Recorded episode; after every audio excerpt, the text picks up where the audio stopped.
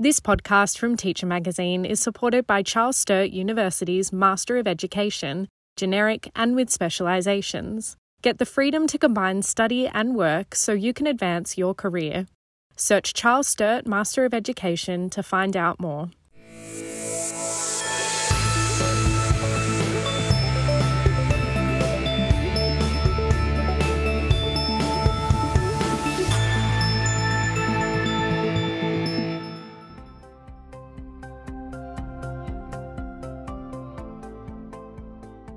Thanks for tuning in to this episode of Teacher Staff Room, where we catch you up on the latest evidence, insight, and action. I'm Dominique Russell.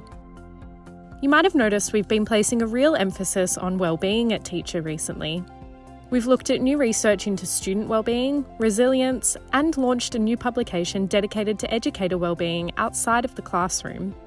Like all episodes of Teacher Staff Room, I'll take you through these topics along with other noteworthy stories.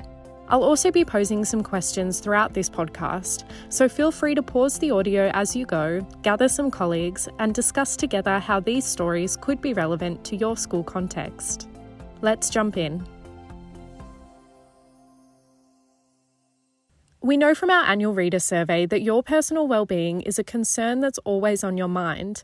So that's why this month we've launched a brand new publication, Wellbeing by Teacher, we wanted to create a space for you to talk about the issues that impact your overall well-being and provide strategies to help you manage them in your life outside of work. We'll be focusing on topics like mental health, nutrition, fitness, relationships, and sustainability. We'll also be sharing recipe ideas, fitness tips, and book reviews. A subscription to Wellbeing by Teacher is free, so visit teachermagazine.com forward slash wellbeing and follow the prompts to begin receiving this content direct to your inbox. So, on the topic of well-being, we recently published an article which takes a look at the research into the prevalence of stress and burnout for educators. We also had a look at some of the protective factors, and some of those to emerge from the research include resources to increase sense of self-efficacy, connectedness with students and colleagues, support by colleagues, and receiving recognition for your work. We also had a look at student welfare, a report came out recently that looks at the results from a survey of over 25,000 young people across Australia. The survey was conducted by Mission Australia, who asked 15 to 19 year olds about issues of personal concern, education and employment plans, and what they value most in their lives. The survey has been done every year for 19 years now, and in recent instalments has pretty consistently found that students are dealing with high stress levels and are concerned about their mental health.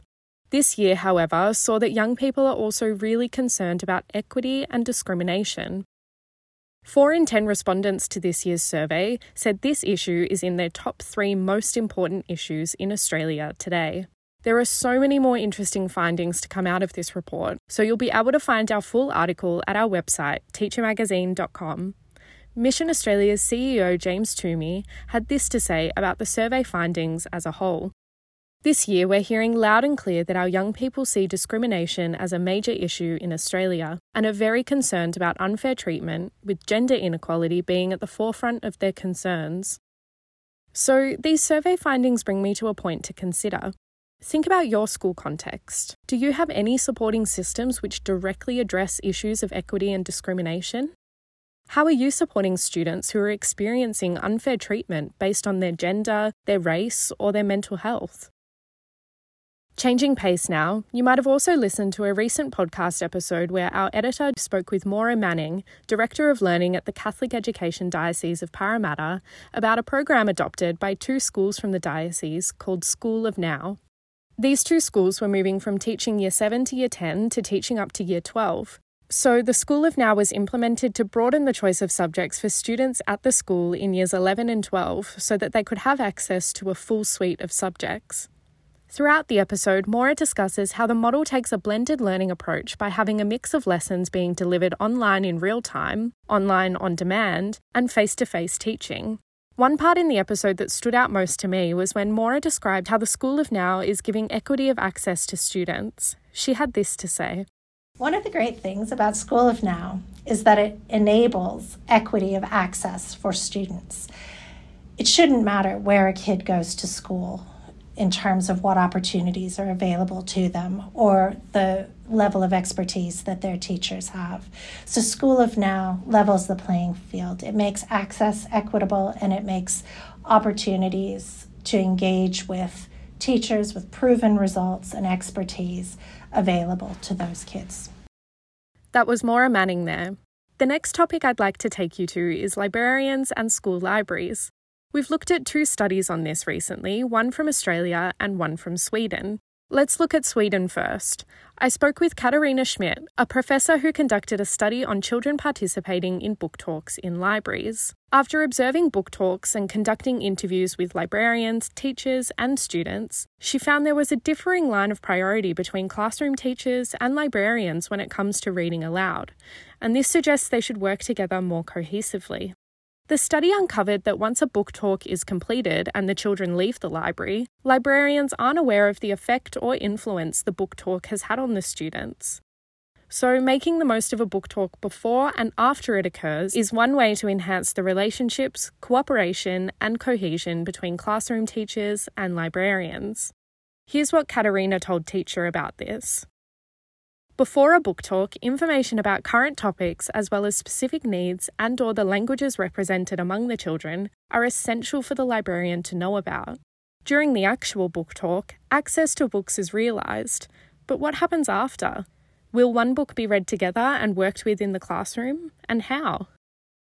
So, considering this, as a teacher, reflect on the relationship you and your wider school community have with local libraries how is it enhancing the reading culture at your school? In what areas are there room for improvement?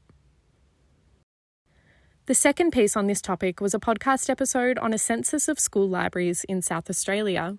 We spoke with Dr. Katherine Dix, a senior research fellow at ACER, about the census, which looked at school library staffing, facilities, funding, and support. Here's Katherine. So, uh, uh, quite often schools are you know refer to their libraries as um, you know the heart of the school. You know it's a hub where lots of different activities happen um, uh, that bring the school together as a community and across the school um, rather than just being isolated in the different classrooms. So uh, you know we're really interested in finding out to what extent um, do schools actually have libraries these days? What do those libraries look like? That was Katherine Dix there. Katherine also wrote an article for us on the topic of well-being, which I found really interesting. She, along with Pauline Ho from Evidence for Learning, discussed their systematic review which investigated the impact of well-being related interventions on student academic and well-being outcomes. In the article, they say the evidence shows there are three actions for schools to consider when planning a student well-being program. These are prioritising school belonging and connectedness, providing targeted support to students with additional needs, and setting time and opportunities for building teacher capacity in wellbeing support. So that brings me to a few points to think about. What is your whole community approach to supporting school belonging and connectedness? How do you determine if some students require additional support with their well-being? What data collection sources do you have in place? The final topic I'd like to take you to is a three part series all about resilience.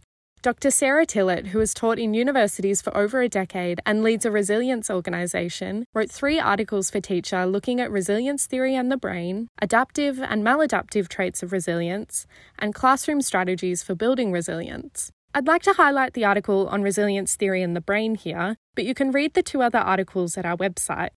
I found one point from Sarah on this topic really stood out to me. She had this to say.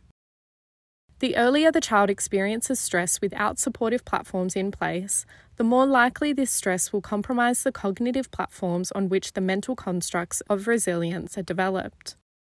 This experience of early adversity can result as trauma in the brain, thus compromising the ability for the student to use the executive skills that support the development of cognitive resilience. Sarah went on to say that being exposed to adversity is inevitable, how we manage and adapt as a response is what can make the difference between poor outcomes or outcomes that signify growth from the experience. So, that point there brings me to one final question for this episode. As a teacher, how do you help to build resilience in the students you teach to help them when they are faced with adversity? Have you found any strategies to be particularly helpful?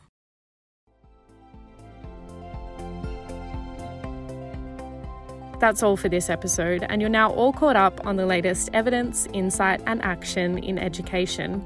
Links to all the content and resources I've mentioned will be in the transcript of this podcast, available at our website, teachermagazine.com. This podcast from Teacher Magazine is supported by Charles Sturt University's Master of Education, generic and with specialisations. Flexible online study that suits your life. Search Charles Sturt Master of Education to find out more.